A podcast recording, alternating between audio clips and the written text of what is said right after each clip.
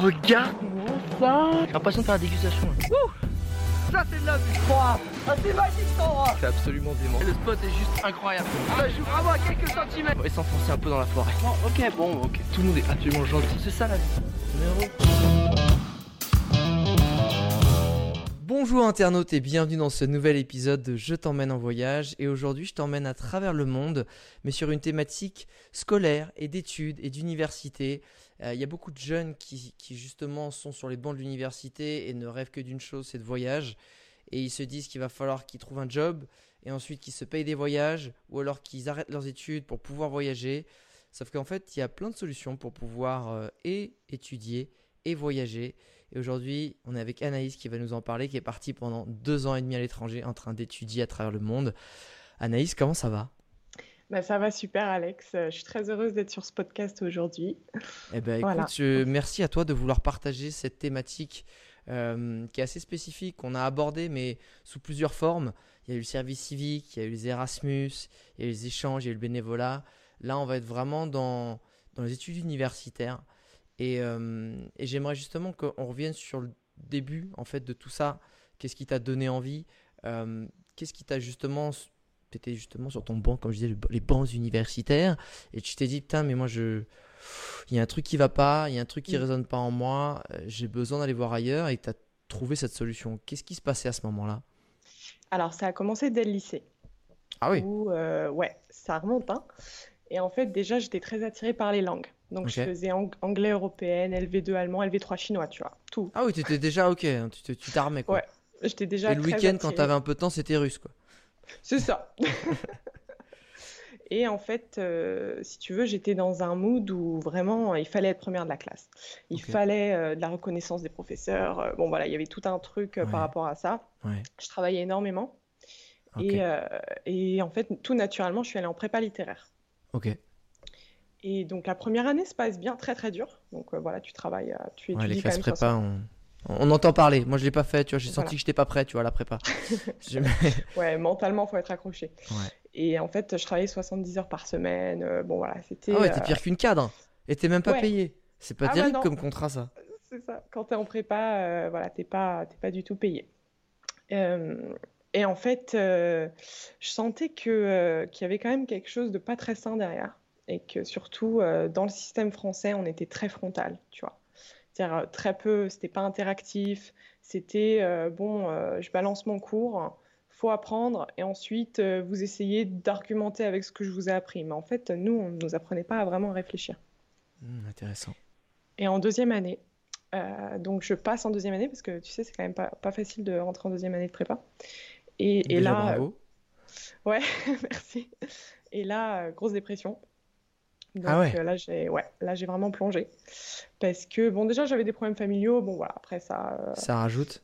voilà, ça se rajoute, mais surtout, euh, je, je travaillais plus pour moi. Et je comprenais plus pourquoi je faisais ça. Et puis, alors, la grosse remise en question, puis tu remets tout en question, tu vois, le moindre truc. Et, et en fait, suite à ça, je me suis dit, il faut, faut que je parte, quoi. Donc, après trois semestres, donc un an et demi de prépa, je suis partie, j'ai même pas passé les concours. Je me suis dit, mais pourquoi je fais ça, en fait Ouais, je suis partie et là, j'ai essayé de me reconstruire. Donc, euh, j'ai gardé pas mal d'animaux, d'ailleurs, à ce moment-là. Ah Et ouais.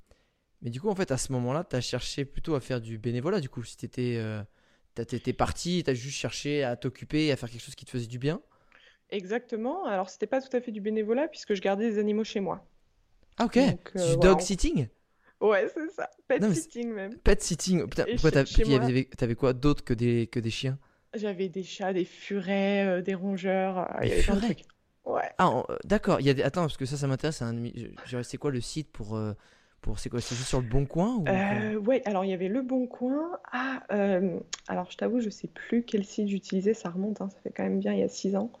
Bah, si tu veux, je t'enverrai ça euh, par bon, on mail. mettra dans, la- dans le lien dans la description du podcast pour ceux qui ont envie de se faire euh, un peu d'argent euh, euh, finalement en gardant des animaux. Ça peut être carrément cool.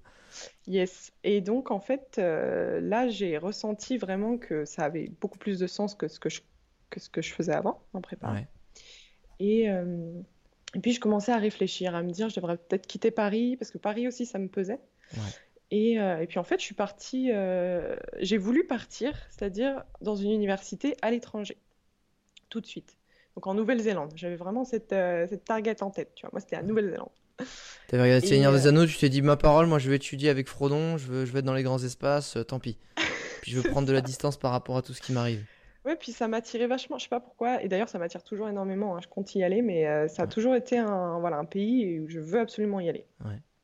Sauf que les universités étaient tr- très chères, les frais d'inscription, etc. Je me suis dit, c'est pas le bon plan, quoi. J'ai pas envie de m'endetter sur euh, 15 ans, enfin, ça va pas le faire.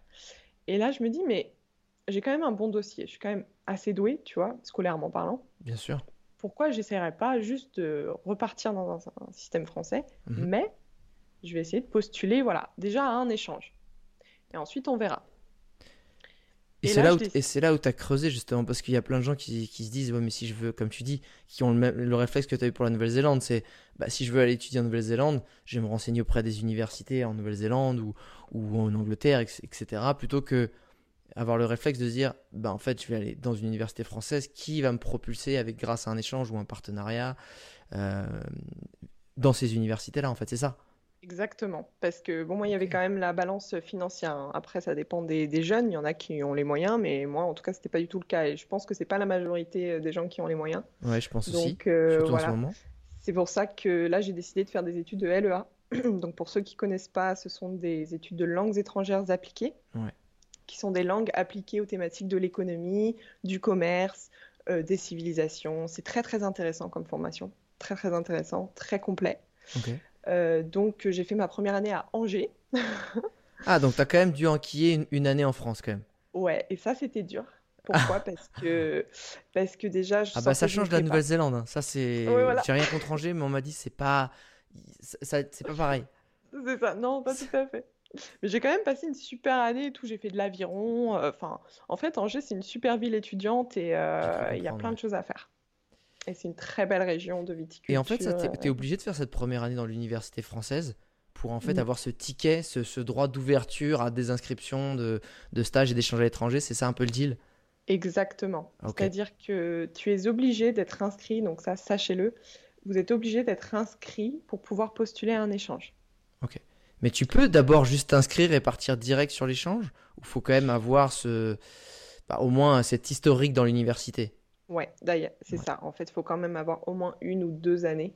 Généralement, c'est deux. Moi, j'ai eu la, la chance, euh, comme j'étais en anglais-allemand, et qu'il y avait un partenariat euh, qui s'appelle le programme d'études en Allemagne, Mhm. ou que tu fais en deuxième année. J'ai eu la chance de partir dès la deuxième année, et ensuite en troisième année, et ensuite en quatrième année, en fait. Donc, euh, ouais. T'as- fait le grand chelem. C'est ça. Je gagnais des tours à chaque fois, et puis je rejouais. On va te faire repartir, c'est super, t'as été une super candidate. Et alors comment ça se passe? C'est euh, t'as fait ta première année et ensuite c'est et d'ailleurs est-ce que tu sais si ça s'applique aussi à d'autres secteurs de l'univers des universités françaises? C'est-à-dire Voilà, si t'es en je- économie, est-ce que parce qu'on pense dès qu'on pense en fait euh, année à l'étranger, on pense beaucoup euh, école de commerce parce que c'est dans le cursus, parce qu'ils encouragent et c'est très bien, mais euh, bah, comme beaucoup, tout le monde n'a pas les moyens ni la volonté de faire une, école de commerce. Euh, personnellement, j'en ai pas du tout faite. Pourtant, ça m'a pas empêché aussi d'a- d'aller à l'étranger. Mais c'est intéressant de, de, de savoir qu'il y a ce- cette possibilité-là ailleurs. Est-ce que tu es au courant? Oui, voilà. Donc, Ah, moi, j'ai des amis qui étaient même en sciences, hein, euh, qui ont réussi à partir. Il faut savoir que les échanges, ça se développe de plus en plus. Ah, C'est de plus en plus accessible. Et c'est de moins en moins, euh, ils regardent de moins en moins les notes. Enfin, c'est-à-dire, si quand même, il faut un minimum travailler, il ne faut pas avoir 8 de moyenne. hein, je veux dire, il arrive un moment, voilà. Mais euh, c'est pas forcément des têtes. En fait, c'est la motivation ah qui va compter. Et moi, j'avais, j'avais certes un bon dossier, mais c'est, c'était pas forcément pour ça qu'ils me prenaient. Je le savais parce que je faisais des lettres vraiment où euh, j'organisais, si tu veux, ma, ma lettre en disant c'est obligé que je parte pour mon projet professionnel. Tu vois, j'ai une détermination qui se ressentait vraiment dans ma lettre et dans mon CV. Alors attends, excuse-moi. Tu as fait une lettre. C'est quand tu dis une lettre, c'est elle était papier écrite à la main? Non, quand même. Elle Parce que j'allais dire, ah ouais, enfin, en effet, je dis merde, ça a vraiment pas évolué à l'université en France, la merde. Non, non, une lettre, quand je dis une lettre, pardon, c'est une lettre de motivation. D'accord, mais je- non, Voilà. potentiellement, moi je faisais mes lettres de motivation avec un papier et un crayon, moi à l'époque, hein, donc euh, Et oui, non, là, quand même, on est, on est à l'ère numérique maintenant. Hein. c'est ça. Et, et en disant ça, je m'aperçois que je passe pour un mec, on a l'impression que je suis un scribe, tu vois. j'étais sur un papyrus et j'envoyais ça au grand chambellan. Euh, non, c'était il n'y a pas si longtemps que ça en fait. Euh, Oui. donc, donc, en fait, ce qui est important de savoir, c'est qu'il il y a finalement tous les cursus qui peuvent prétendre à des échanges. Qu'aujourd'hui, si je comprends bien, la majorité des universités françaises développent et continuent de développer euh, des échanges universitaires, que c'est de Mhm. plus en plus facile. Et surtout, euh, l'avantage, c'est que c'est plus basé sur les 5-6 premiers de la classe, c'est euh, si t'es déter, comme on dit, euh, c'est ça qui va basculer en fait, et qui va faire pencher la balance de ton côté et pouvoir avoir et décrocher le. Parce qu'en fait, c'est un nombre de places. Comment ça En fait, c'est c'est comme un Oui. concours. Qu'est-ce qui se passe? Oui, c'est un nombre de places, mais tu as plusieurs vœux. Donc euh, voilà, si tu n'as pas eu la place dans ton premier vœu, tu auras Ah. ton deuxième vœu euh, ou tu auras ton troisième. Alors après, il peut y avoir des frustrations par rapport au fait qu'on n'ait pas eu son premier vœu, etc. Mais aussi, la vie est bien faite, tu vois. Si tu n'as pas eu ton premier vœu, c'est peut-être que tu étais voué à aller euh, en ton deuxième vœu. Bon voilà. Après, il y a des choses, on ne contrôle pas tout. Il faut aussi Bien faire sûr. confiance en la vie. Je suis entièrement d'accord. Et, euh, et en fait, vraiment, ça se développe énormément. Et aussi, il faut être curieux. C'est-à-dire que moi, j'allais toujours chercher euh, les profs de langue. Les, euh, j'allais, j'envoyais plein de mails, en fait, à la direction internationale de l'université.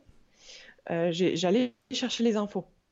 Et je posais plein de questions sur telle université, telle université. Je faisais beaucoup de recherches, en fait. Je travaillais Ah, je faisais des recherches en amont, énormément, pour voir quel était aussi le cursus qui, qui pouvait le plus ressembler au mien, parce qu'il faut un minimum que ça se ressemble quand même. hein. Je veux dire, tu pars pas, tu fais pas des sciences pour ensuite faire de l'art plastique euh, au, fin fond, euh, au fin fond des Philippines, quoi, tu vois. Donc euh, voilà, il y a des choses comme ça où il faut déjà activement, dès le mois de septembre, no- euh, septembre-octobre, tu commences à faire tes recherches en fait. Et ça, je pense, ça m'a beaucoup servi justement dans ma lettre de motivation. On est- ça avait vraiment quelque pour chose avoir de les logique. vrais arguments, pour avoir, ok, ce côté déterminé, je suis convaincu que c'est cette université-là, etc. Parce que on est d'accord que ce genre de demande et d'échange, c'est pas non plus euh, l'auberge espagnole euh, et tu vas et il y a un minimum, enfin, tu suis un vrai cursus euh, une fois sur place. Alors pour moi, avoir, euh, justement, je me souviens l'histoire des vœux, j'avais fait, euh, moi c'était pour mon échange euh, Erasmus, mais c'était pour euh, six mois d'études et de stage à l'étranger, je mêlais les deux. Et je me souviens qu'il y avait les vœux, c'est pour ça que ça m'a fait rire. Et moi, bah, pour montrer ma détermination, je tout le monde devait envoyer ses vœux, les trois premières villes qu'il voulait.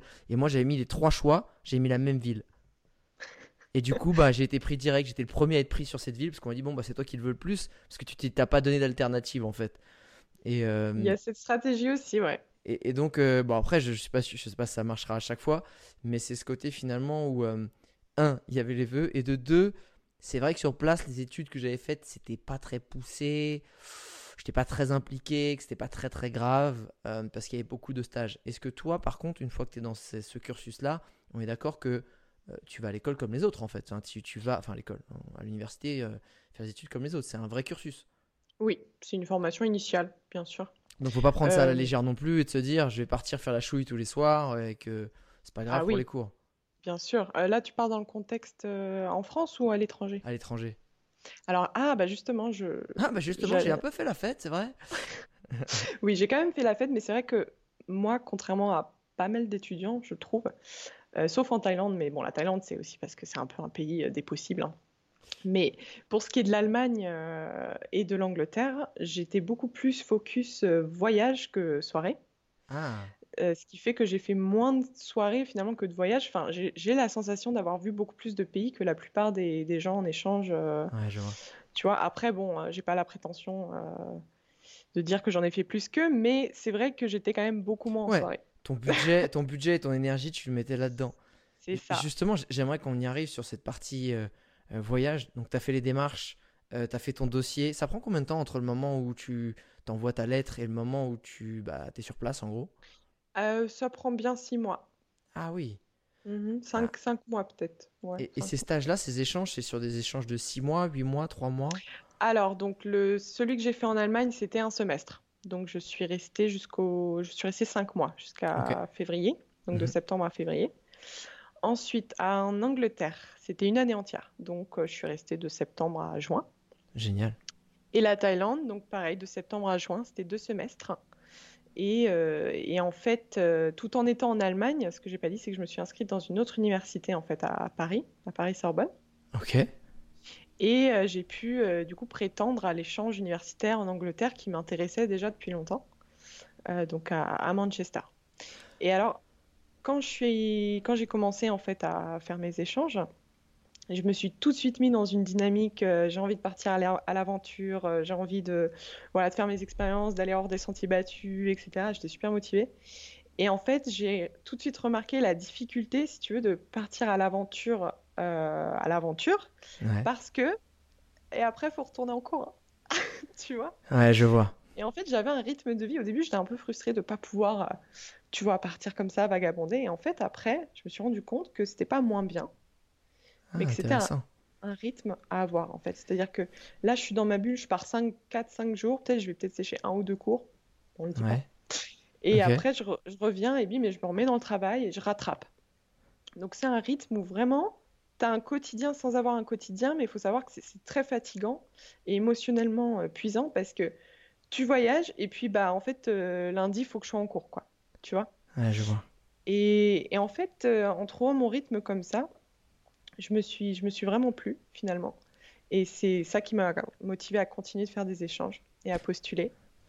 Et bon, j'ai, écouté beaucoup de, de tes podcasts, notamment vois, les gens qui, qui partent à l'aventure, vraiment, qui font des trucs de fou. Il faut savoir que tu n'auras pas ça. hein, si- si tu Mais en fait, ce qui est euh, intéressant, justement, c'est de se dire, je pense que les gens qui veulent aller dans une étude universitaire à l'étranger, c'est aussi de vivre un autre quotidien, c'est juste de se sentir immergé pendant plusieurs mois dans une autre culture, euh, voir ce qui se passe ailleurs. Et c'est ça qui est fantastique, c'est ça, moi, qui, chez moi, a, a planté vraiment la graine euh, du voyage. Et justement, ça a été, j'aimerais qu'on revienne sur les, les trois pays que tu as fait. Et hum, déjà, euh, si, ah, donc, il y a, si je dis pas de bêtises, il y a l'Allemagne, il y a Manchester et il y a la Thaïlande, qui ont Ouais. été les trois gros pays. Euh, si tu veux déjà, euh, on est un petit peu à pyramide, tu vois. Tu sais, le jeu à l'ancienne pyramide. Alors en trois, comment tu décrirais euh, ton expérience en Allemagne, justement, en, en tant que, euh, justement, euh, euh, étudiante en Allemagne Vraiment, c'est ce, ce- sous ce, cette projection-là, en trois mots. Discipline, Ouais. épanouissement universitaire, Ok. chaleurosité. Chaleurosité. Ouais, eh ben, on dirait moi qui, qui crée des mots. Mais si, ça se dit. en- La chaleurosité, ça- en même temps, si t'es en lettres, c'est peut-être pas à toi que je vais apprendre les mots. Oui, chaleurosité, ça se dit, avec un O en plus. Et du... Ah, mais du coup, j'aurais pas cru que l'Allemagne était ambi... ambiance chaleurosité, tu vois. Si, bah en fait, moi j'ai eu la chance d'arriver dans un dans une période où tu sais c'était l'hiver et t'as les marchés de Noël, t'as la neige, Ah. t'as les raclettes, t'as T'étais dans quel les. coin? J'étais à côté de Düsseldorf. Ok, putain, pas en plus la ville où je me serais dit, viens, on va s'éclater là-bas. Ah si, c'est vraiment sympa. Et après, euh, j'ai pas mal voyagé en Allemagne, donc je suis allée à Bremen, je suis allée à Halle-Saale, je suis allée à Hamburg, je suis allée à Berlin. Bon voilà, j'ai Ouais. j'ai pas mal bougé. Et euh, cette vraiment cette chaleur des Allemands à prendre son petit euh, vin chaud euh, sur les marchés de Noël, à rencontrer du monde. Enfin si, c'est vraiment un pays où on a le sourire quand même. Après, et aussi on s'épanouit scolairement parce que c'est hyper interactif. Ah, Les cours sont hyper interactifs. euh, c'est-à-dire et, et bah, en fait, c'est vraiment les élèves, enfin les étudiants qui font le cours. hein. C'est-à-dire que Alors, faut que euh, le- t'expliques parce que par rapport à des gens qui sont en France et qui sont euh, dans la réception et dans le je me gave d'une info qu'on me donne et que j'ai pas le choix, ça veut dire quoi en fait? Et bah, tout simplement, en fait, le, dès la, faut savoir que les Allemands, dès le plus jeune âge, ils sont, les professeurs ont une, une pédagogie, ils posent énormément de questions. Ah, aux Et- élèves. Ouais. Et tout le monde doit participer. hein. C'est-à-dire que s'il y en a un qui participe pas, il va y passer. Et ça, du coup, euh, l'étudiant arrive à prendre énormément confiance en lui et spontanément euh, gagner en, en fait en maturité. Contrairement Et, aux euh, profs français qui cassent les élèves dès qu'ils disent pas une bonne réponse. C'est bien ça Et en fait, il y a une espèce de, on crée, si tu veux, chez les Français, un complexe d'infériorité en complètement. favorisant euh, ceux qui sont très bons et, et Et en en rabaissant rabaissant. ceux qui sont moins bons. Voilà, par exemple, moi, j'ai toujours été choquée en, en anglais, où moi j'avais des facilités et, euh, et on m'interrogeait beaucoup. Alors que bah, celui qui n'arrivait pas à aligner trois mots, on l'interrogeait jamais. Et quand on l'interrogeait, c'était en mode euh, oui, enfin voilà, c'est pas terrible quoi. On passe à autre chose, ouais. Et du coup, en Allemagne, Et- là, c'est l'inverse. C'est Ah là, non. Mm. C'est vraiment tout le monde participe. Et puis, euh, du coup, il y a des blancs. Alors, ça peut être gênant parce que pour les Français, parce que souvent, euh, si tu réponds pas, il y a vraiment un blanc. hein. Le prof, il attend, tu vois, comme ça. Ah ouais. Et il attend. Et tant que t'as pas répondu, en fait, on continuera pas le cours. hein. Ah, c'est bon ça. Voilà, donc c'est vraiment une pédagogie très tournée vers l'humain. Euh, ils prennent... Et en fait, les Anglais aussi hein, sont quand même un peu comme ça. Mais j'ai trouvé que les Allemands participaient beaucoup plus euh, par rapport à tous les pays où j'ai été. C'était vraiment les Allemands où, euh, Ouais. Voilà, ça, ça dépote quoi. Hein, pendant le cours, Alors, c'est bien la première fois que j'entends que les Allemands, euh, c'est des mecs qui parlent beaucoup et qui sont euh, dans l'interaction, quoi. Tu vois, comme quoi, comme quoi. Si, si, ouais. Euh, non, mais Si, c'est si. super intéressant. Mais sur Et- des sujets intellectuels en fait. Voilà, Ah. en cours ils vont. C'est être, peut-être parce qu'on est trop con pour eux, effectivement. C'est pour ça qu'ils ne parlent pas trop. Euh, justement, je reviens sur le petit jeu. Manchester, en trois mots. classe, Ok. gentillesse et c'est difficile et euh, ambiance particulière. Euh, C'est-à-dire? je- un peu. bah, pour moi, l'Angleterre en fait, j'y suis allée un peu avec des préjugés C'est-à-dire? Par rapport euh, au paysage. Que ça va être moche, en fait. Non, mais où je me disais voilà, ça reste le nord de l'Europe, etc. Dans ma tête, c'était pas, ça allait pas être époustouflant. Ouais. Et puis en fait, j'étais dans une région à côté euh, du Lake District, du Peak District. euh, en deux heures, je pouvais aller sur la côte est, à Robin Hood's Bay. Enfin, et en fait, j'ai vraiment découvert des paysages somptueux. Ouais, parce que là, faut que. Parce que quand je dis les Bay, les trucs un peu. Tu vois, euh, on a du mal à se représenter. Si, si, on, si là, les gens qui nous écoutent, ils, ils mettent en plus de leurs écouteurs un casque de réalité virtuelle, ils verraient quoi en fait autour, autour de tous ces lieux? De, magnifiques collines vallonnées, euh, des montagnes, des lacs à perte de vue, des forêts à perte de vue. Ah ouais? Et, euh, ouais. et une odeur euh, boisée en permanence. Enfin, vraiment, on a, on a une ambiance particulière en Angleterre et notamment, alors j'ai été encore plus euh, émerveillée quand je suis partie donc en Écosse. Ouais. Je suis partie dans les Highlands et je sais que tu as été aussi. Ouais. Endroit que je recommande. Ouais, et j'ai trouvé ça incroyable. En plus, j'y suis allée donc au niveau de en automne, Ouais. avec des couleurs. Donc, euh, tu avais du orange, du rouge, du Ah jaune ouais. partout, et c'était et avec de, une eau bleue. Enfin, c'était vraiment euh, époustouflant. Et je sais pas, il y a un truc en Écosse où vraiment la terre, elle, euh, tu te sens vraiment dans le moment présent. C'est vrai. Y a, je sais pas, il y a une énergie, y a un Tout est truc- ralenti, il y a- ça t'ancre. C'est ça. Et tu te sens vraiment, euh, tu as l'impression de communiquer avec la nature. C'est assez incroyable. C'est vrai. Et euh, j'ai découvert donc cette partie-là, si tu veux, de, de, de l'Angleterre. Enfin là, on n'est plus en Angleterre, du coup, on est en Écosse, mais ouais. et, euh, et vraiment euh, tous les stéréotypes que j'avais en tête, ils sont tombés. Ouais, c'est- mais c'est ça qui est, qui est super intéressant aussi, c'est de se dire, c'est prendre le temps de, euh, de vivre les choses autrement, d'aller.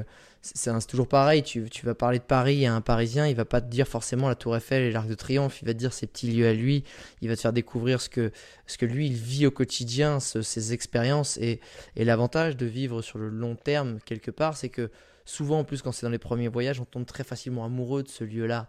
Parce que ça te fait découvrir quelque chose de différent, ça te fait vivre un autre quotidien, ça te fait, euh, ça te fait t'imprégner. Au final, le, décor importe beaucoup moins que l'expérience que tu es en train de vivre. Et si, comme tu dis, en plus de ça, bah, tu rajoutes quelques petits lacs, de la forêt, une odeur boisée, bon, euh, tu vois, finalement, en général, on en garde un bon souvenir. Et C'est ça. Et même, euh, et ouais. même dans les moments où je trouvais que le climat, ah, j'en pouvais plus, ah, quand même, on en est là quand même à Manchester, il pleut. il pleut. À un moment, on est parti justement au Lake District avec, euh, avec mon ex-compagnon, donc qui était anglais. Et on s'est retrouvé à faire une marche euh, dans la campagne, euh, en fait, à côté du Lake District, au milieu des, champs de moutons. Et il pleuvait. Et il faisait froid. Et j'étais là avec mes bottes, j'étais avec mon parapluie. Et je lui dis, mais, euh, mais c'est pas possible, on va pas faire une randonnée comme ça. Et j'explose de rire. J'explose de rire dans le champ, je me dis, et je lui dis, mais euh, regarde comment on a froid. Et là, il me dit, ouais, ouais, je sais, mais bon, c'est pas grave, c'est l'aventure, allez, on y va. Et en fait, j'ai passé un super moment, et t'avais tous les moutons qui nous regardaient en mode, mais ils sont tarés, quoi. Je veux dire, nous, on n'a pas le choix, degré. mais vous, les gars, euh, qu'est-ce que vous faites là, quoi mais- en fait, tu, tu mets le doigt sur un principe qui est pour moi euh, ultra important en voyage, c'est que souvent les gens s'arrêtent devant la difficulté, euh, devant l'inconfort. Et en fait, ce que ceux qui ont franchi régulièrement et souvent euh, ce, petit obstacle-là, et ben en fait, ils se sont aperçus que c'était pas un obstacle en fait auquel t'arrivais derrière, c'était une marche en fait. Dans le sens où quand tu franchis ce désagrément, tu t'aperçois que ce qu'il y a derrière, c'est pas retomber derrière la palissade de cet obstacle, c'est juste que tu as monté en, en plaisir, en bonheur, en bien-être, en émotion, en toi en termes d'exaltation. Et c'est ça qui est fou en fait, c'est que tu as un bien meilleur souvenir de quelque chose que tu as un peu surmonté désagréable et que finalement tu t'es tellement ancré dans l'instant présent à dire je m'en fous et t'as lâché prise. Et ce qui fait que le sentiment que ça va te procurer, il va être beaucoup plus puissant qu'une petite balade où tu as tout prévu, tout s'est bien passé, qui va peut-être passer beaucoup plus inaperçu même euh, pour toi ou dans ton souvenir. Et, et ce sentiment-là en fait de d'inconfort est souvent synonyme de très grand confort derrière, mais de confort de l'esprit.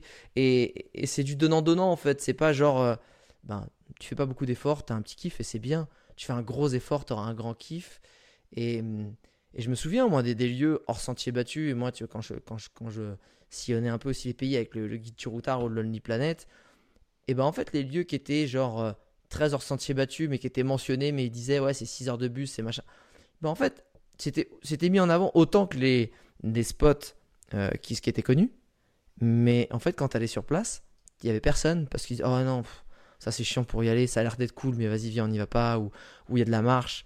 Alors qu'au final, c'est ça qui me laissait souvent les meilleurs souvenirs. Et, et cette rando-là euh, que tu disais sous la pluie, je pense que c'est un super symbole. Ça représente très bien ce qui, ce qui pour moi est important, c'est de finalement où est l'inconfort, où est la difficulté. et euh, eh ben on va, on va y aller en fait. Parce qu'en fait, derrière, ce qui, ce qui va se passer, ça, que ça, va être encore plus fort que ce que moi j'attends.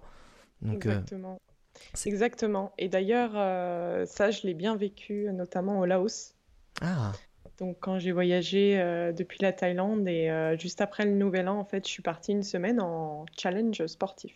En challenge sportif, c'est-à-dire Ouais. Au Laos Donc, j'ai fait le Vang Vieng Challenge. Alors, perso, je connais Vang Vieng. Quand j'y suis allé, le challenge, c'était pas du sport.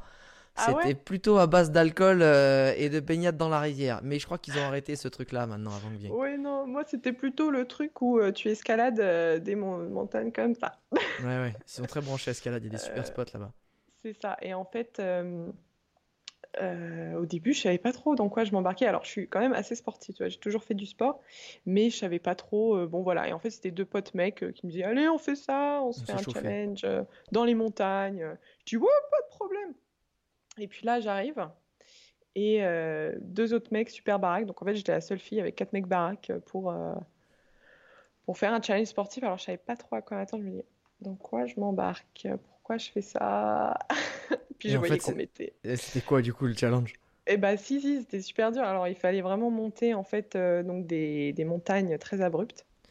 Ok, mais c'était quoi? C'était un cross? C'était des. C'était sur deux jours ah en fait où tu montes donc euh, les montagnes. Et en fait, le deuxième jour, tu descends tout en rappel en tyrolienne. Ah, sympa ça Ouais. Ah, Au-dessus de la jungle et tout, c'est incroyable. Incroyable. C'est vraiment, ouais.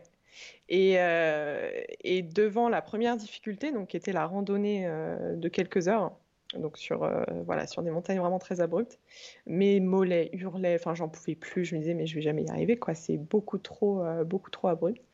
Et puis, et puis là, tu as trois heures d'escalade en plus de ta randonnée. Et tu es à 1000 mètres d'altitude et moi qui ai un peu le vertige et tout, et je tremblais, j'avais les, les, bras, je me dis mais je vais jamais y arriver, mais c'est pas possible en fait. Et, euh, et j'escalade, tout ça. Et puis il y a les rivières, et là tout de suite je me mets en mode, ok, euh, au lieu de te dire j'ai peur, j'ai peur, j'ai peur, ressens les choses. Ah. Et là, je, je, commence à ressentir, je commence à ressentir les feuillages qui bougent, je commence à entendre le ruisseau, je commence à... Et là, tout de suite, je tremble plus, tu vois. Et là, je monte. Je monte, je monte, je me concentre sur la technique, hein, où il faut euh, voilà, s'accrocher à chaque fois. Et, euh, et, puis là, on arrive tout en haut, à la cabane, et une vue monstrueuse.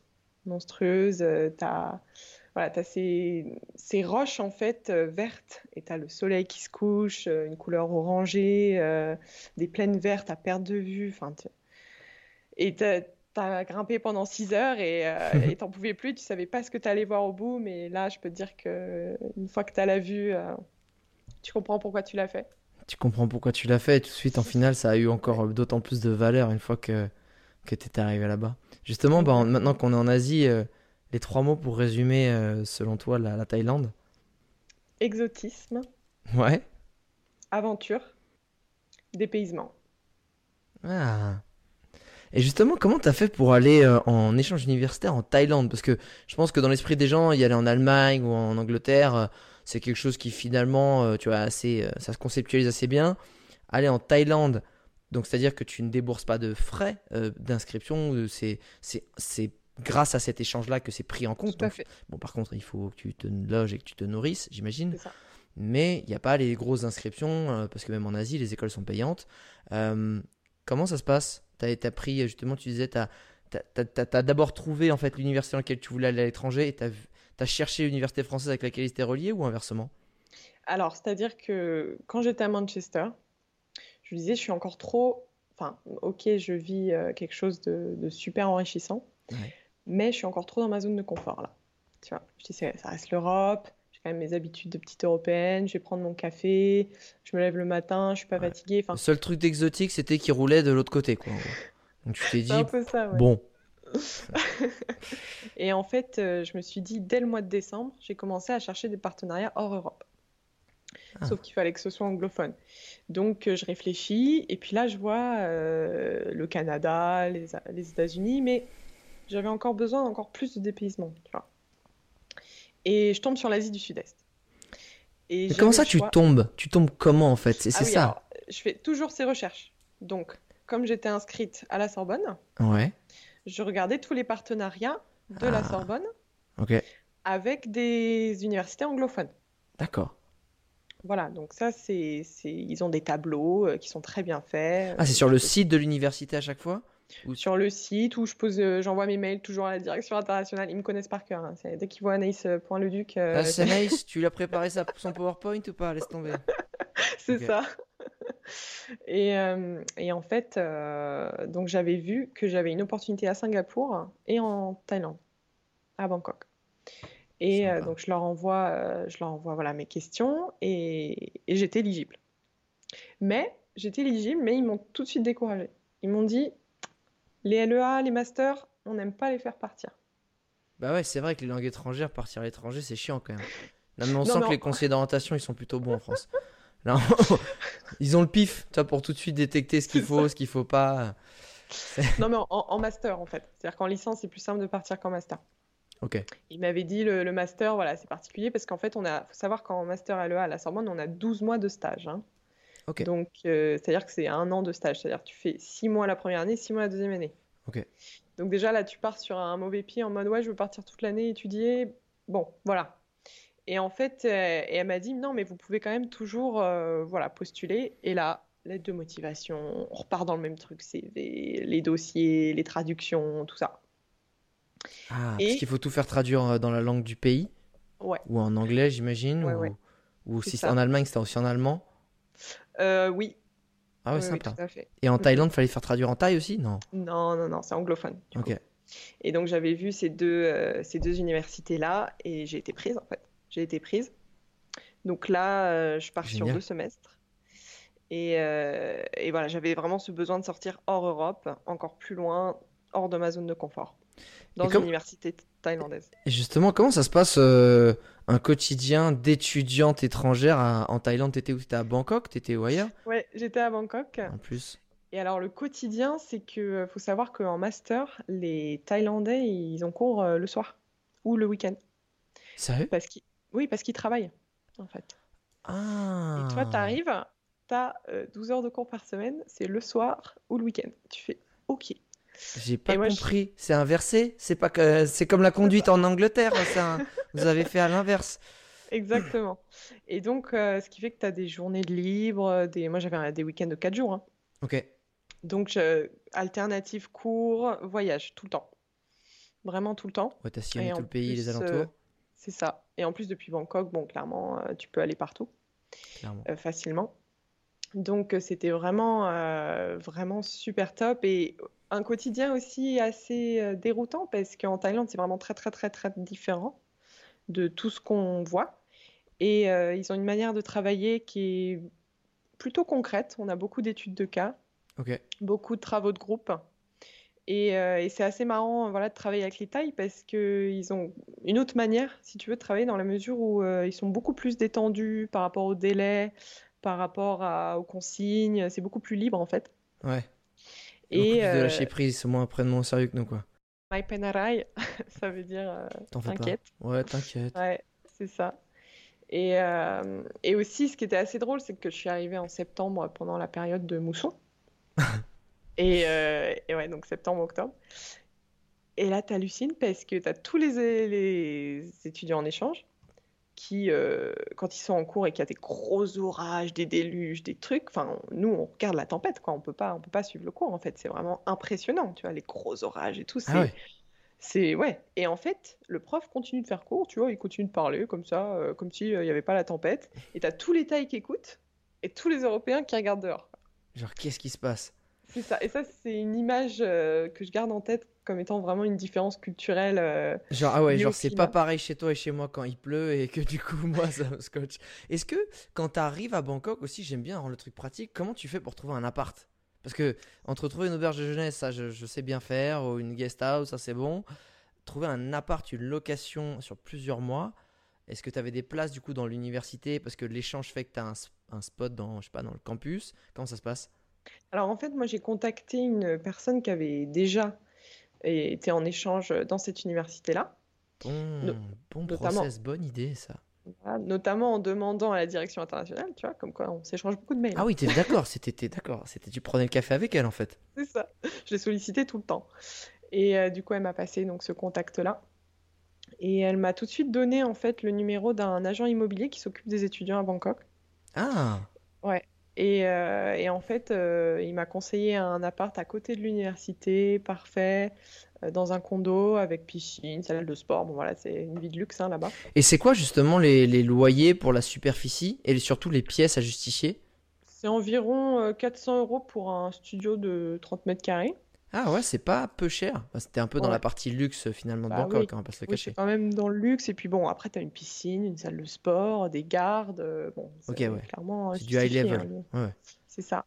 Donc, euh, si, si, euh, c'était un très très beau logement. Mais bon, je regrette peut-être un petit peu parce que j'ai tellement voyagé en Asie Ouais, que que j'étais. t'étais jamais chez toi. Ouais. Et qu'est-ce qu'il faut comme papier pour justifier, pour pouvoir avoir cette, euh, cette magnifique appartement de luxe?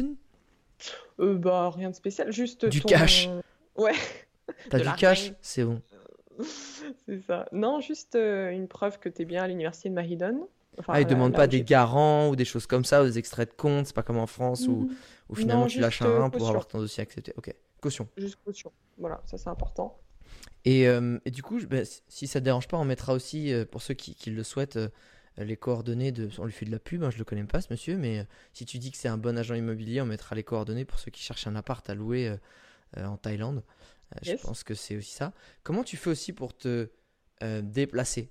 Parce que là, on- je pense que quand on se déplace, on prend les bus d'une ville à une autre, euh, on marche beaucoup quand on est en voyage, mais quand tu es dans ton quotidien, il y a un moment, tu vas pas prendre le tuk-tuk tout le temps, surtout qu'il te carotte tout le Ah temps, bah non. t'en as marre, ou le taxi, tu vas essayer de prendre le bus, Alors j'ai pris des bus, effectivement. mais pas beaucoup. Euh, pas beaucoup parce que la circulation dans Bangkok, c'est juste pas possible. Ah, donc c'est quoi C'est euh, moto-taxi? Moto-taxi. Ah, c'est Voilà. la vie, ok. Et c'est pas très cher. Alors après, c'est vrai qu'à cumuler, euh, je dépensais bien hmm, 80, entre 80 et 100 euros par mois de transport. hein. Ah oui cher. Et ouais, Ah ouais Mais parce que ouais, tout le temps, tu te que déplaçais que prenais- avec ça. Ouais, c'est ça. Donc en fait, à cumuler, euh, bon après, je sortais vraiment beaucoup. hein, je faisais beaucoup de choses. Tu, tu peux faire un peu moins, tout ça, rester à la piscine, chill. Moi, c'était vraiment tout le temps, tout le temps. Donc euh, forcément, euh, oui, c'est revenu cher à la fin. Est-ce que, est-ce que tu as des, des petits moments à nous raconter à Bangkok? Parce que quand on dit j'ai vécu six mois ou un an à Bangkok, quand euh, bah, forcément dans notre tête il se passe des choses, tu vois. Est-ce qu'il y a des petites anecdotes, des petites histoires que tu es en possibilité de raconter et de nous partager ou pas? Qui sont Ben, sympas. ah, Dans Bangkok, Ah ouais, dans Bangkok. dans Bangkok, Il a dû s'en euh, passer, non? Oui, euh, oui, il se passe beaucoup, beaucoup de choses.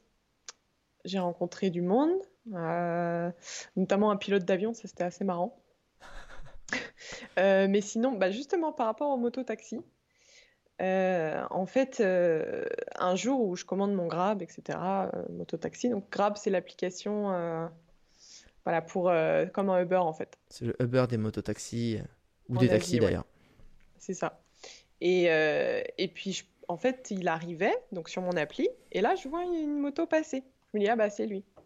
Et du coup, il s'arrête. Je me dis, bon, bah, c'est d'autant plus lui s'il s'arrête. Et puis, je monte derrière et tout, et puis il part. Et là, je vois, euh, il sait pas où aller, tu vois. Je dis, euh, t'as ton téléphone? Et je vois, il a pas son téléphone. Et euh, je dis, mais tu sais où aller? Et il me dit, bah non. Et là, je comprends que c'est pas grave, tu vois. Il me dit, ah, désolé et tout. Et puis, on n'arrivait pas à se comprendre. Moi, je, je parlais pas trop taille à ce moment-là, parce que j'ai appris un petit peu de taille après. Et euh, bon, voilà, t'as ce genre de petite anecdote où. euh, Ça va, ça reste soft pour Bangkok. Ça reste soft pour Bangkok. Justement, je, je- je- je mets un peu le, le nez dans les anecdotes. Est-ce qu'il y a, tu sais, est-ce qu'il y a des anecdotes qui t'ont, à travers ces, ces deux années à l'étranger d'études, euh, qui t'ont marqué, soit qui t'ont apprise, qui t'ont fait grandir, euh, qui t'ont fait apprendre à mieux te connaître, qui te, tout de suite, qui te viennent en tête en fait quand, quand je te dis, tu vois, est-ce qu'il y a des moments qui t'ont, qui t'ont marqué pour, parce que ça t'en a tiré une leçon, est-ce qu'il y a des choses qui te viennent en tête? Oui, oui, oui, si, il y en a. Euh, notamment euh, un voyage que j'ai fait en Birmanie Ouais. avec euh, deux amis belges. Et on est parti donc un peu à l'aventure. On a quand même euh, fait un parcours avec des bus de nuit, etc. Ouais. Et puis un jour, on a fait un trek entre euh, Kalo et Inle. Donc Ouais. c'est, euh, ouais, tu connais peut-être. Oui, oui, c'est entre le lac Inle, qui est un des, des main spots de la Birmanie, et Kalo, qui est, qui est une jolie ville, mais justement du départ de- des randonnées. Voilà, et on a fait un trek. euh, bah, justement, on voulait pas faire euh, le trek que tout le monde fait, et on s'est renseigné auprès de, de l'auberge jeunesse qui nous a consigné donc un guide. Et on est parti donc euh, en trek, et en fait c'était le jour de Noël. Ah, ok. C'était le 25 décembre. Et Putain, ton euh, histoire, attends. T'as rencontré le Père Noël en Birmanie, c'est ça?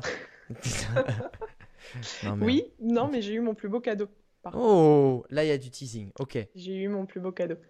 Et, euh, et en fait, on arrive, euh, donc euh, on fait, je sais plus, 15, 15, 15 bornes de marche quand même. Ouais. Et euh, avec nos, sacs et tout.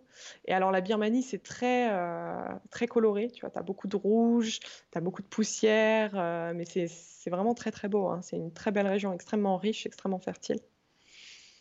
Et, et on arrive donc au homestay, donc là où le guide avait prévu de nous faire passer la nuit, donc dans un village où tu retournes 100 ans en arrière, quoi. Mais vraiment. Donc, bon, déjà, on était les seuls blancs, donc forcément, bon, ça attire les regards. La curiosité. Et euh, c'est ça. Et tous les enfants et tout qui viennent. Alors, moi, en plus, bon, j'ai un appareil photo. Alors, tu avais des attroupements autour de mon appareil photo où je montrais les photos. euh, enfin, c'était super émouvant comme moment. Ouais. Et, euh, et en fait, euh, oui, tu retournes 100 ans en arrière parce que euh, l'eau, euh, bah, en fait, ils la stockent pendant six mois grâce à la pluie. euh, ils ont des toilettes turques au fond du jardin, ils n'ont pas de douche. Euh, Enfin, ils ont, ils ont pas d'électricité euh, suffisamment pour charger un téléphone, tu vois. C'est vraiment, euh, ils cuisinent par terre, au feu, à l'ancienne. Et de les voir aussi heureux, dans la simplicité, ça m'a vraiment, vraiment touchée, pour le coup. Ouais. Euh, parce que moi, c'était une journée où, enfin, le soir notamment, où je me suis sentie un petit peu triste. Ok. Parce que j'étais voilà, loin de ma famille, loin de mes amis, c'est le soir de Noël. Bon, voilà, même si je suis avec euh, mes amis belges, c'est quand même pas pareil, tu vois. On les aime bien, les amis Et- belges, quand même. Ils sont sympas, les Belges. Ils sont sympas, mais bon, mais voilà, il manque, ça manque la famille. voilà, il manquait, il manquait quelque chose. Et puis, tu sais, j'étais un petit peu grognon, un peu fatiguée. Bon, voilà, ça arrive. Puis, euh, on va se coucher. Alors, on dormait sur un matelas vraiment tout fin, euh, sur des planches de bois. Et euh, bon, je passe une mauvaise nuit. En plus, il fait très, très froid. Euh, bon, bref, euh, je commence vraiment à être grognon, en mode, j'ai pas mon confort, c'est Noël, tu vois. Un petit peu euh, Ouais, l'européenne qui parle, quoi. Bien sûr. Et, euh, et puis là, à 4 heures du mat, euh, je me lève pour aller, pour aller aux toilettes. Et je sors de, de la maison. Et là, je vois un ciel, mais étoilé, mais comme j'ai jamais vu de ciel, quoi. C'était vraiment incroyable. Des milliards, des milliards, des milliards d'étoiles que, que tu voyais. Et euh, ça scintillait. Et en plus, je voyais même la forme de la Terre arrondie, en fait, sur le ciel. Et en plus de ça, en fait, en Birmanie, enfin en Asie en général, ils se lèvent très très tôt parce qu'ils sont calés sur le soleil Ouais. et ils se couchent, euh, ils se couchent très tôt. Et euh, et il y avait un des membres de la famille qui commençait déjà à faire le petit-déj, en fait, qui avait fait un grand feu au fond du jardin et qui était accroupi comme ça derrière, euh, derrière son feu. Et là, t'entends le, le feu qui crépite. Et tu vois le, le ciel étoilé. Et là, j'en ai, j'en ai pleuré, quoi. Tellement, euh, j'ai même la petite émotion, là. Tellement euh, j'ai trouvé ça beau. Et je me dis, je suis hyper grognon et tout, tu vois, dans mon confort européen, à penser que, voilà, c'est Noël. euh, et au final, j'ai eu le plus beau cadeau à 4 heures du matin, le 25 décembre, quoi. Et- Ça, c'est bon, ça. Et en fait, ce que, ce que ça t'a apporté, c'est un, un retour aux valeurs essentielles, comme ça. C'est ça C'est qui est ça. important. Est-ce qu'il y a d'autres anecdotes comme ça qui t'ont, où tu t'es dit, grâce à ce moment-là ou cette rencontre, j'ai appris, j'ai grandi ou j'ai évolué Il y en a d'autres? Ouais, il y en a d'autres aussi où, euh, bah, pareil, euh, je suis partie faire un tour de jungle avec quelqu'un. euh, Ouais, Ouais. il y en a qui font le tour du jardin des plantes, d'autres le tour de la jungle. Et je préfère le tour de la jungle, personnellement. Oui, c'est un peu plus vivant, disons. C'est ça. Il y en a plus de bruit. Et, et en fait, j'avais j'avais très peur, si tu veux. J'étais initialement, j'avais fait un autre voyage en Thaïlande, dans le nord de la Thaïlande avec des amis, euh, dans le, la partie nord-est. Alors pour ceux qui ne sont jamais allés dans cette région, donc c'est vers, euh, c'est pas Thonburi, c'est euh, Kanchanaburi. c'est pas Kanchanaburi, c'est là où il y a les parcs de Purueang et Puruea. Non, mais là, tu, tu... là, même moi, j'avoue, je... c'est C'est pointe-le nous. C'est au nord, sud. ça là, c'est nord- nord-est. Ok, Euh, nord-est. En fait, c'est une région qui est, qui est très très très peu touristique. Ok. Et on était allé déjà là initialement, et en fait j'avais eu pas mal de peur pendant ce voyage parce qu'on était bien sortis hors de, nos zones de, de notre zone de confort. Tu vois, on était allé tout seul dans des parcs où il y avait des éléphants sauvages, euh, sans guide. euh, Ah oui, d'accord. Ouais. C'est pas très malin, ça. C'est bien, ça. La Donc, la la la la. Oh, Tiens, tiens, un Oh, éléphant qui est en train de nous charger. Qu'est-ce qu'on fait? Merde. Ah non, d'accord. Ok, je comprenais pas parce que je dis la Thaïlande, c'est quand même super safe. Effectivement, c'est ok, c'est aller en pleine Voilà. nature avec euh, dans un endroit qu'on, qu'on- dont on- personne n'est expert. Ok. C'est ça. Donc effectivement, là, euh, où même on a même croisé un éléphant et tout, et en plus, on, apparemment, dans, dans ces parcs-là, il y a des tigres. Bon, après, ils sortent pas, à mon avis, ils sortent pas les tigres comme ça, mais on était tout seul, tu vois, quand même. Ouais. Hein Euh, je veux dire, les blancs tout seuls, là, dans un parc qu'ils connaissent pas, avec des éléphants sauvages, ça fait un peu flipper. Bah oui, puisque t'es pas habitué, quoi. Toi, à la rigueur, tu vois des, des, des, des écureuils, tu vois, des, des, des, pigeons, mais. Les éléphants, c'est moins les gérer. Et en plus, on, on a croisé un, un garde forestier à un moment qui nous a dit, si vous voyez des éléphants, vraiment, vous courez. hein. Ok, ils tuent Ah des ouais. gens. Tu fais, ok, ok, c'est bon, j'ai compris. Ok. Et, euh, et pendant ce voyage, j'avais eu pas mal de peur, notamment donc, euh, par rapport à- aux animaux et aux chiens errants aussi. Il faut savoir qu'il y a beaucoup de chiens errants en Asie. euh, Effectivement. Il faut être sur ses gardes. Ouais.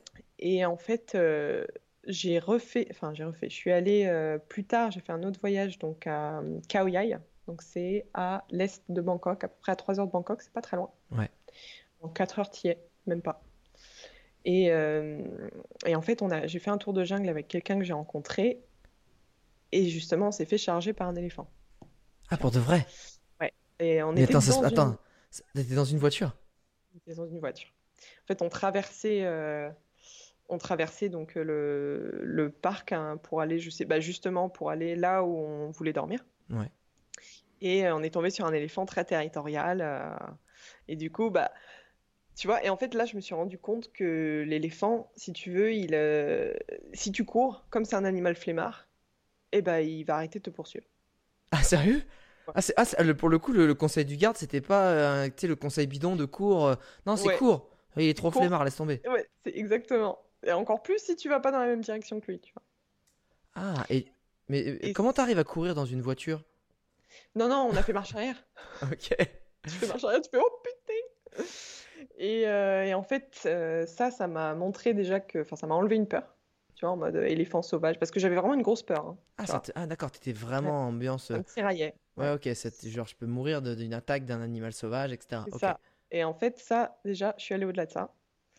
Et, euh, et en fait, le, le soir, quand on est parti dormir, il faut savoir que dans ce parc-là, il y a énormément de gibbons. Donc, c'est une espèce Ah, de. génial. Ouais. C'est une espèce de singe qui est magnifique et que je trouve euh, vraiment touchante, notamment par les bruits qu'ils font. Enfin, c'est c'est très spécial comme ambiance. Et, euh, et en fait, on est allé dormir et pareil, j'ai passé une mauvaise nuit, euh, voilà, où je me suis quand même pas mal surpassée en termes de peur, etc. Et le matin, là, vers 7 heures, je me réveille t'as un, un- concert, un orchestre de, jungle, en fait, qui te réveille avec les gibbons, les oiseaux, les... Tu sais, c'est pas les oiseaux de France, hein, vraiment, c'est des oiseaux tropicaux. Et, et là, je vois, et là, et le d'entendre le bruit des gibbons et de les savoir vraiment juste à côté de nous, ça m'a.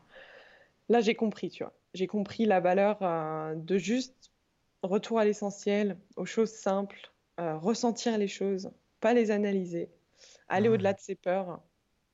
Et, euh, et ouais, voilà quoi. Ouais, Ah, bon, Un voilà, putain, j'ai la boule au ventre là, je t'en reparle, j'ai la, la boule au ventre. Est-ce que, euh, parce que je trouve que c'est c'est génial de, de- de vivre ce genre de moment. Et, et vu qu'en ce moment on est aussi dans une, tu sais, dans une démarche de se dire comment on vit l'aventure à côté de chez soi, avec tout ce qui se passe, avec aussi le fait de- d'essayer de prendre euh, soin de la planète comme on, comme on peut, euh, essayer de réduire notre impact, essayer de, de commencer à, à revivre des aventures encore une fois euh, locales. Euh. Est-ce que des rencontres ou des anecdotes ou des moments qui t'ont fait, encore une fois, grandir, évoluer, percuter sur quelque chose, t'en as aussi vécu en Allemagne ou en Angleterre? En Allemagne ou en Angleterre euh, Alors. Non, non, ça c'était pourri, laisse tomber. Non, non, non, non. Euh, qui m'ont fait grandir.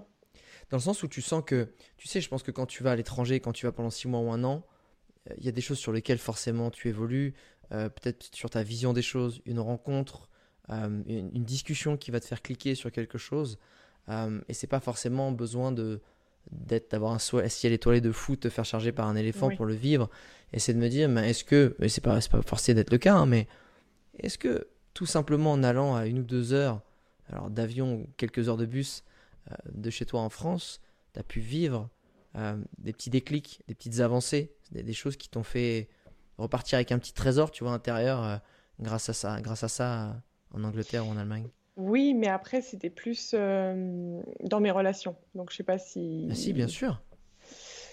Euh, bah, parce que j'ai rencontré un Anglais, en fait. Ah, euh, Oh, c'est un petit peu personnel. Je vais, j'étais- je voilà, vais c'est un peu taquiner. personnel, ouais. Ouais, non, mais t'as raison. Quand j'étais en Angleterre, et en fait, euh, cette personne-là, justement, on, on avait une telle connexion intellectuelle Ouais. que bah, avec lui, oui, c'était un autre monde, quoi. Si tu veux, je, je voyageais et en même temps, j'étais très immergée donc, dans la culture anglaise.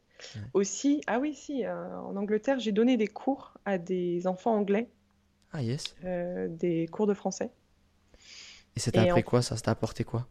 Et bah, en fait, euh, c'est tout un autre mode, si tu veux, d'éducation qui est très justement tourné autour de l'humain. Et où moi, je me suis mis dans des situations où je me mettais à, à crier, ou euh, tu sais, j'avais le système français en tête, quoi, en fait, euh, où il faut que les enfants euh, m'écoutent. Ouais.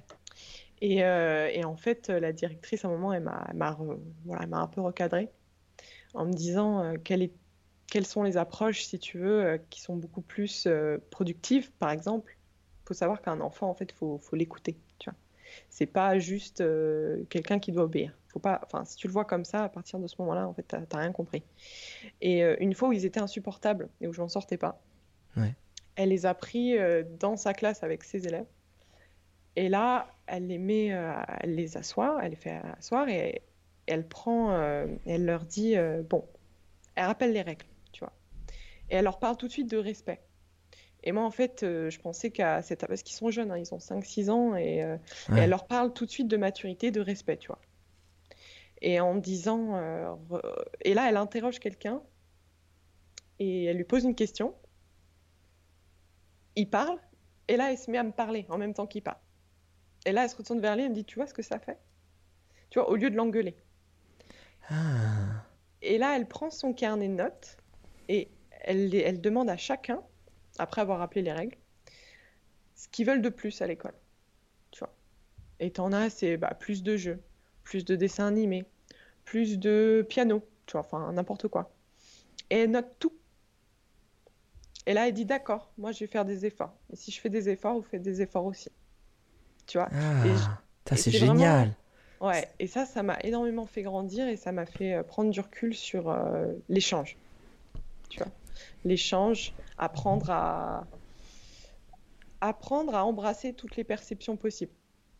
Ouais, c'est arrêter, de, arrêter de, de voir la vie comme euh, sous un prisme unique qu'on t'a toujours enseigné et que finalement tout va être analysé à travers ce prisme et que finalement ben, tout à coup, tu, tu ouvres un peu les yeux, tu ouvres les portes, les fenêtres et tu dis Ah, ah ouais, en fait, j'étais dans une pièce euh, sombre avec un, juste un petit faisceau de lumière et je voyais que ça, alors que, bah, en fait, on peut ouvrir toutes les fenêtres en grand et, et voir beaucoup plus et avoir beaucoup plus de possibilités et, et voir à 360. Et, et tu vois, c'est intéressant ce que tu dis. Moi, euh, je l'ai vécu aussi dans le quotidien et dans le lifestyle quand j'ai eu la chance de, de vivre plusieurs mois à, à l'étranger, que ce soit aux États-Unis ou en Espagne. Et, et j'ai pas eu forcément euh, cependant cet aspect en fait euh, d'éducation parce que c'est ultra intéressant je trouve de voir Mhm. comment les pays éduquent leurs enfants, les petits enfants parce que tu vois Mhm. vraiment la, la relation que le gouvernement finalement a avec sa population, tu vas voir les Ça. valeurs aussi qui vont être euh, qui vont être inculquées. C'est vrai que euh, les Anglais, euh, tout ce qui est le monde anglophone, on est- ils sont plus quand même dans le do it yourself, débrouille-toi. Et, et Bien finalement, quand tu vois ce que, ce que, ce que fait la maîtresse, c'est qu'elle les responsabilise, elle les met face finalement à, à un problème pour qu'ils trouvent eux-mêmes leur solution. Euh, Malheureusement en France, on peut pas, on peut en vouloir à personne parce que l'éducation est faite comme ça, mais c'est voilà, voilà comment faut faire, applique. C'est tout. Et, et du coup, ben, il y a de aussi ce côté euh, très patriarcal. euh, voilà, moi, les, moi, grand président, je vais vous dire comment faut faire. Et du coup, quand il y a un problème, ben, les Français, ils sont perdus. Ils sont perdus. Il y a des manifestations aussi parce qu'ils veulent que le. euh, vu que le gouvernement l'a toujours expliqué ce qu'il devait faire, le jour où ça va plus, ils vont demander au gouvernement de changer les choses et non pas eux de trouver leur propre solution. Et parce qu'encore une fois, une solution, elle n'est pas universelle. hein, elle s'applique aussi à chacun.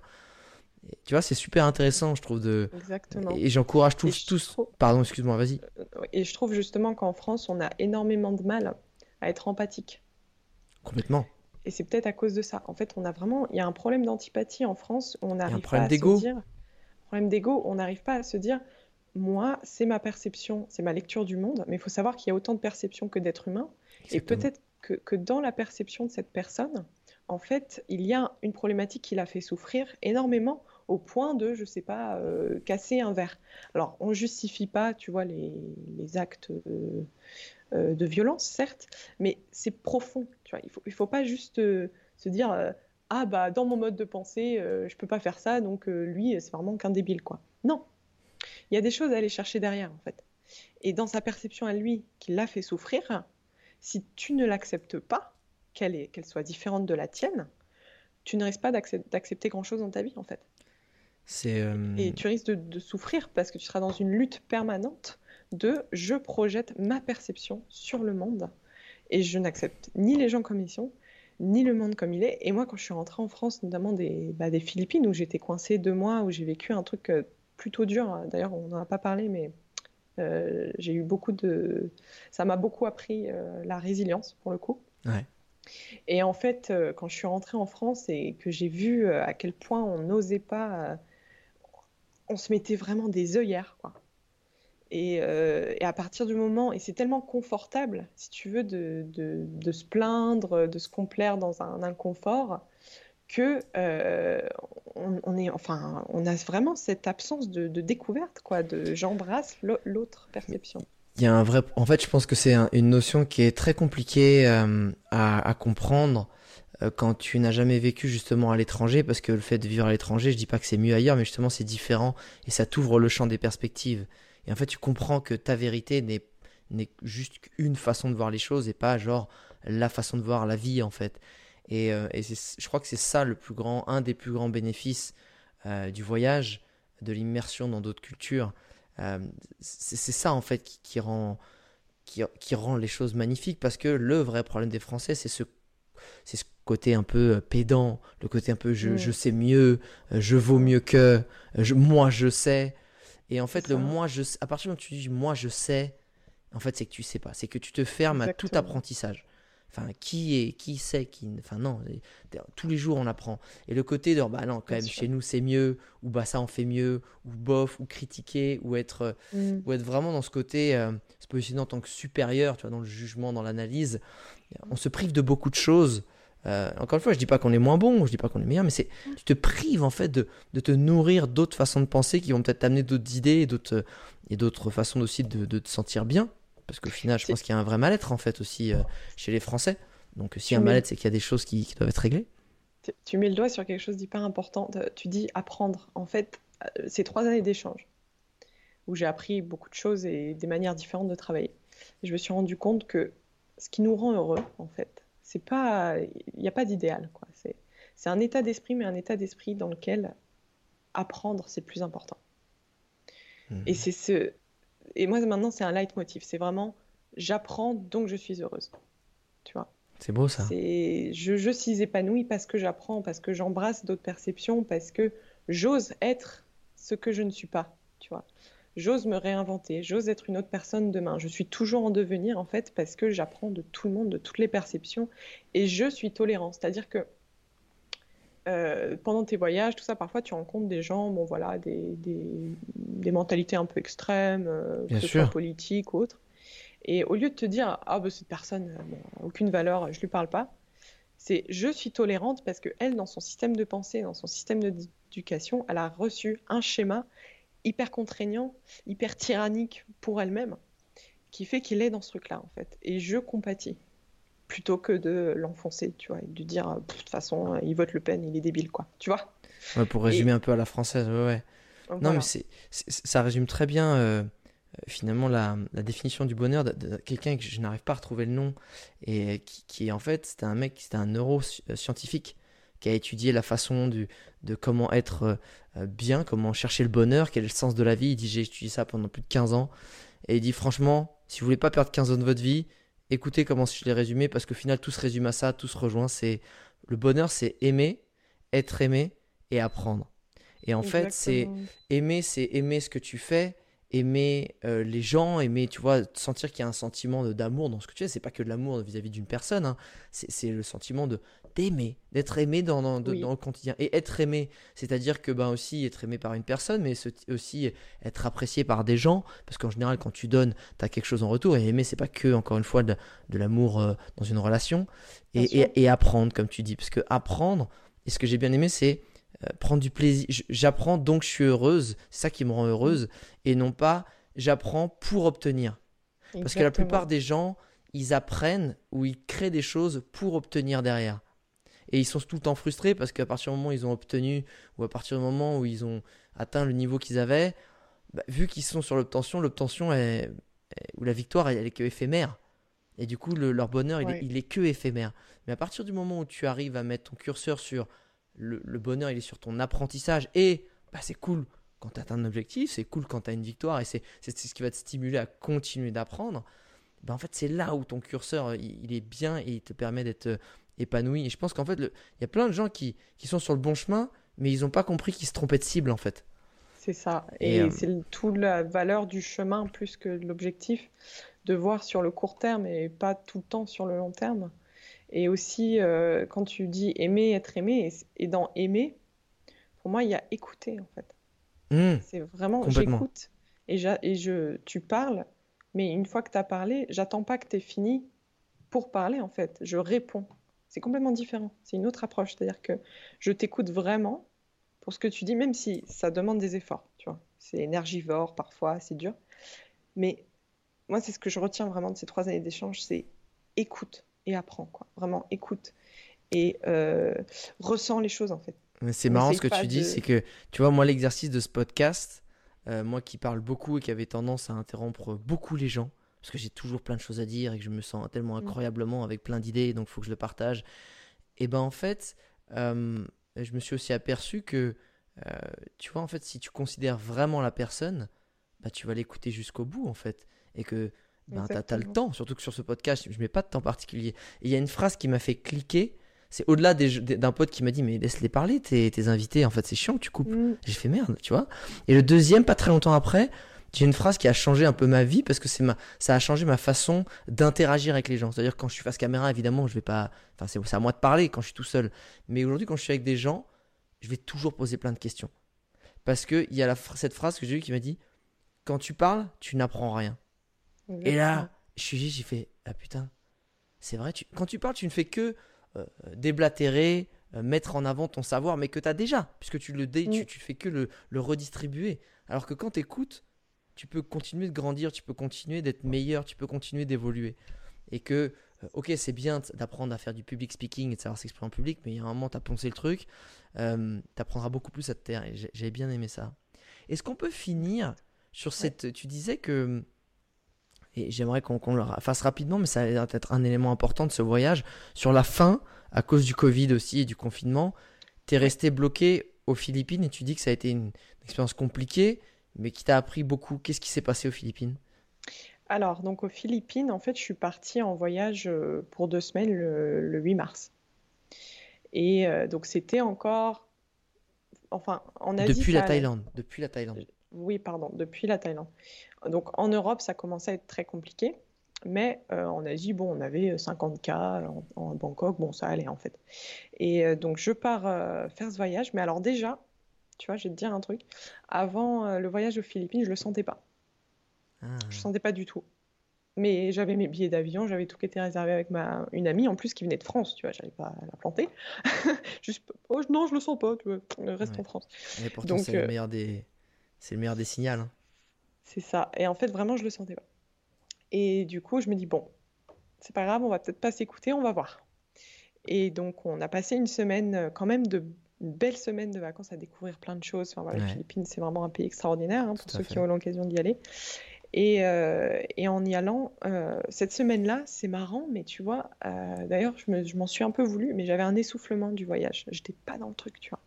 Ah. Mais parce que justement, j'avais cette intuition qui me disait, n'y va pas, tu vois.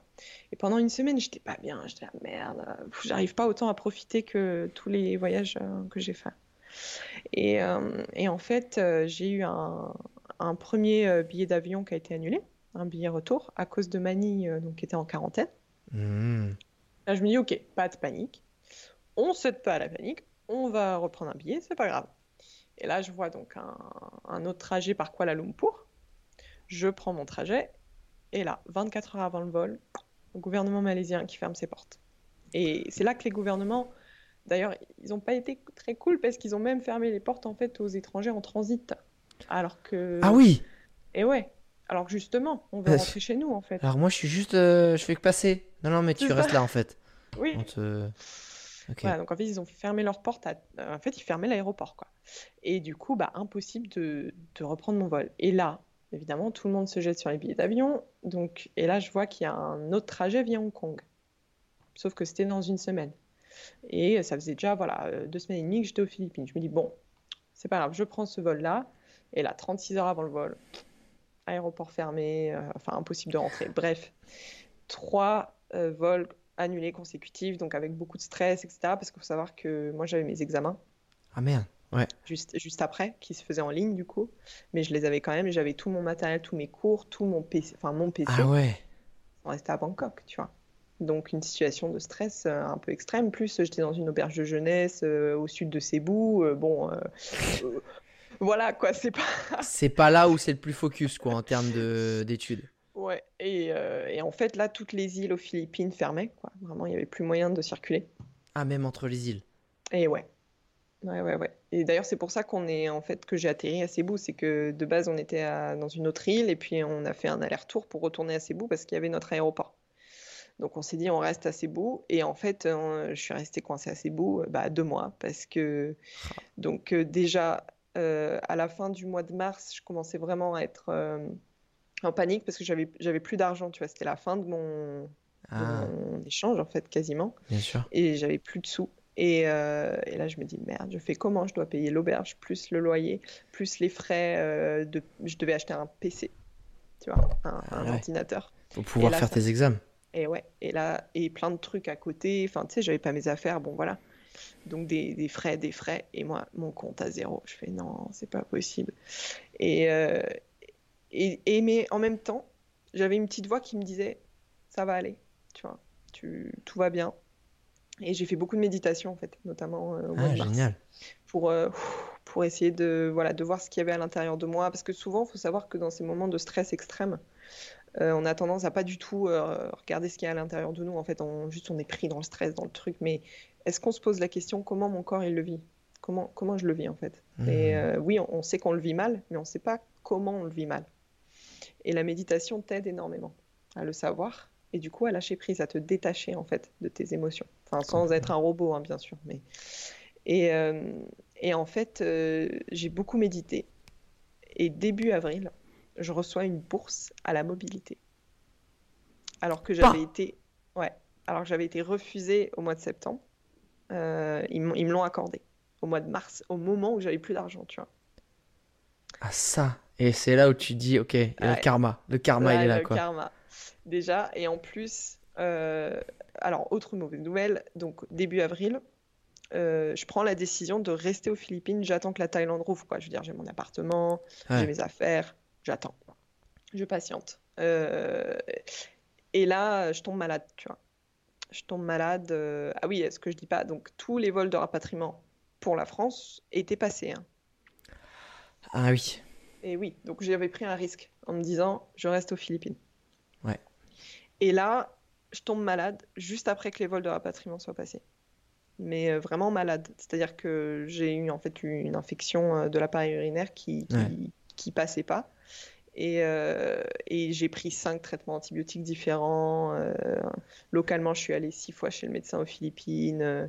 on a essayé d'aller à l'hôpital, enfin faire des analyses. rien marchait. Moi, j'étais dans un état de fatigue extrême. Mhm. Et il faisait très très chaud. On a eu des grosses températures à ce moment-là. Euh, bref, j'étais vraiment. Et puis j'avais personne, tu vois. J'avais pas d'amis, pas de famille, rien. Ta pote était partie? Avait réussi à La- repartir en. France? Elle avait réussi à repartir en France, effectivement. Ouais, Elle donc là, t'étais dans le dur, quoi. J'étais vraiment dans le dur. Alors, heureusement, merci à mes amis euh, qui m'ont bien soutenu et à ma maman Big par euh, visio. et, euh, et en fait, euh, mais je savais au fond de moi que ça allait aller, tu vois. Je savais pas. Il y avait un truc qui me disait ça, ça va, tu vois, ça va. Mais pourtant, il y avait plus de vol, mais ça va. Mais quand même, je vais peut-être mourir, mais ça va. Ouais. Enfin, tu vois. Et en fait, pareil, donc un gros travail de méditation et de gestion de la douleur euh, par la, par la méditation. Mhm. Jusqu'au jour où euh, l'ambassade française me dit euh, on a un vol de rapatriement via Madrid. Et là, prenez-le. Par contre, une fois que vous êtes à Madrid, vous vous débrouillez. Je dis ah oui, bah d'accord, enfin merci. Surtout qu'à Madrid, c'était pas le plus safe en termes de, de coronavirus. Et finalement, l'assurance, euh, vu que c'était un rapatriement sanitaire, parce Ouais. que j'étais malade, elle a pris en charge. Et je suis Ah. rentrée en France, tu vois, euh, au bout de 4 jours de voyage quand même, hein, euh, depuis Manille. Ouais, 4 c'était- jours, ça commence à piquer un peu pour quand on prend des avions. C'est beaucoup. Et d'ailleurs, à ce propos, j'ai rencontré un mec génial qui a fait le tour du monde en giro-roue. Et alors là, ça vaut le coup de l'interviewer, je pense. Ah bah écoute, ce sera un prochain podcast. Et, euh, et, ce- et en fait, euh, je rentre à Paris-Charles de Gaulle. Et là, bon, ambiance super morose, euh, voilà. Mais je guéris. Et, Et tu les as eu tes examens? et j'ai, alors, mes profs ont été sympas. Ils ont rallongé du coup mes délais. Ah, Donc, euh, j'ai tout validé, tout bien. mais génial, elle se termine bien cette histoire. Elle se termine très bien. Bon, là, t'es Et- encore en France et t'as toujours ton appart et tes affaires en Thaïlande. Alors l'appart, non, j'ai eu euh, mes super euh, amis qui m'ont du coup déménagé. euh, en fait, ils ont tout déménagé euh, mon appart. Ouais, ouais. Ils ont mis toutes mes affaires chez eux. Donc là, en fait, mes affaires sont toujours là-bas. Ok, Mais euh, j'irai les récupérer au mois de. Enfin, en- à Noël, je pense. ça va. Il y a des. Eh, ça se termine bien quand même, hein Termine bien. Mais Quand- justement, parce que j'ai fait ce travail de. Tu vois, j'aurais pu complètement céder à la panique, en fait. Ouais. Et je me suis dit, non, non, non, non. Tu, tu vas voir, ça va aller, en fait. Juste euh, écoute-toi. Et ça m'a servi de leçon. Je me suis dit, prochaine fois, je m'écouterai. Exactement. Ça, je, je dirais jamais assez. Suis ton instinct. Mm. C'est la seule chose que, en, enfin, laquelle tu peux avoir confiance. Et en fait, c'est un super pouvoir. Tout le monde l'a et personne n'utilise.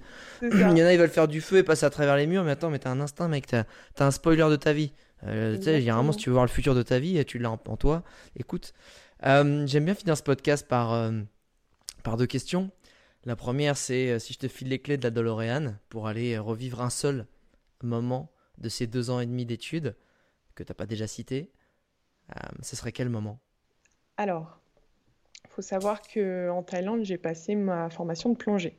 Ouais. Et en fait, j'ai trouvé ça extrêmement difficile parce que je savais pas, mais j'avais une peur, euh, voilà, par rapport à- au fond marin. D'accord.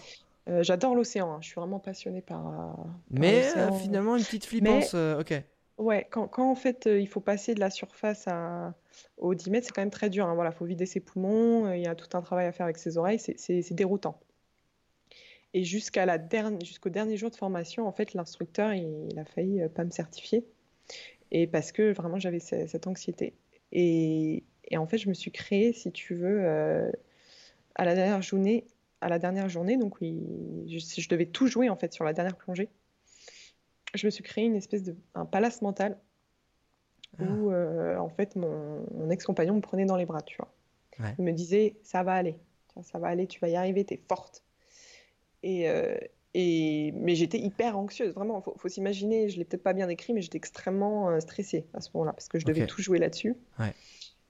Et là, je plonge et je plonge super bien. Et là, je découvre un monde magique, tu vois. Mais magique, avec euh, bon, voilà, des, des poissons de toutes les couleurs, des barres de corail de toutes les couleurs. euh. Parce que les autres Des, fois, euh, t'avais pas réussi à descendre ou c'est que t'étais tellement stressé que tu voyais rien? Non, non, j'a- j'avais réussi à descendre, mais euh, je profitais pas. Tu vois. Ouais. Je Ok. profitais pas parce que j'étais dans mon, mon émotion, tu vois. J'étais...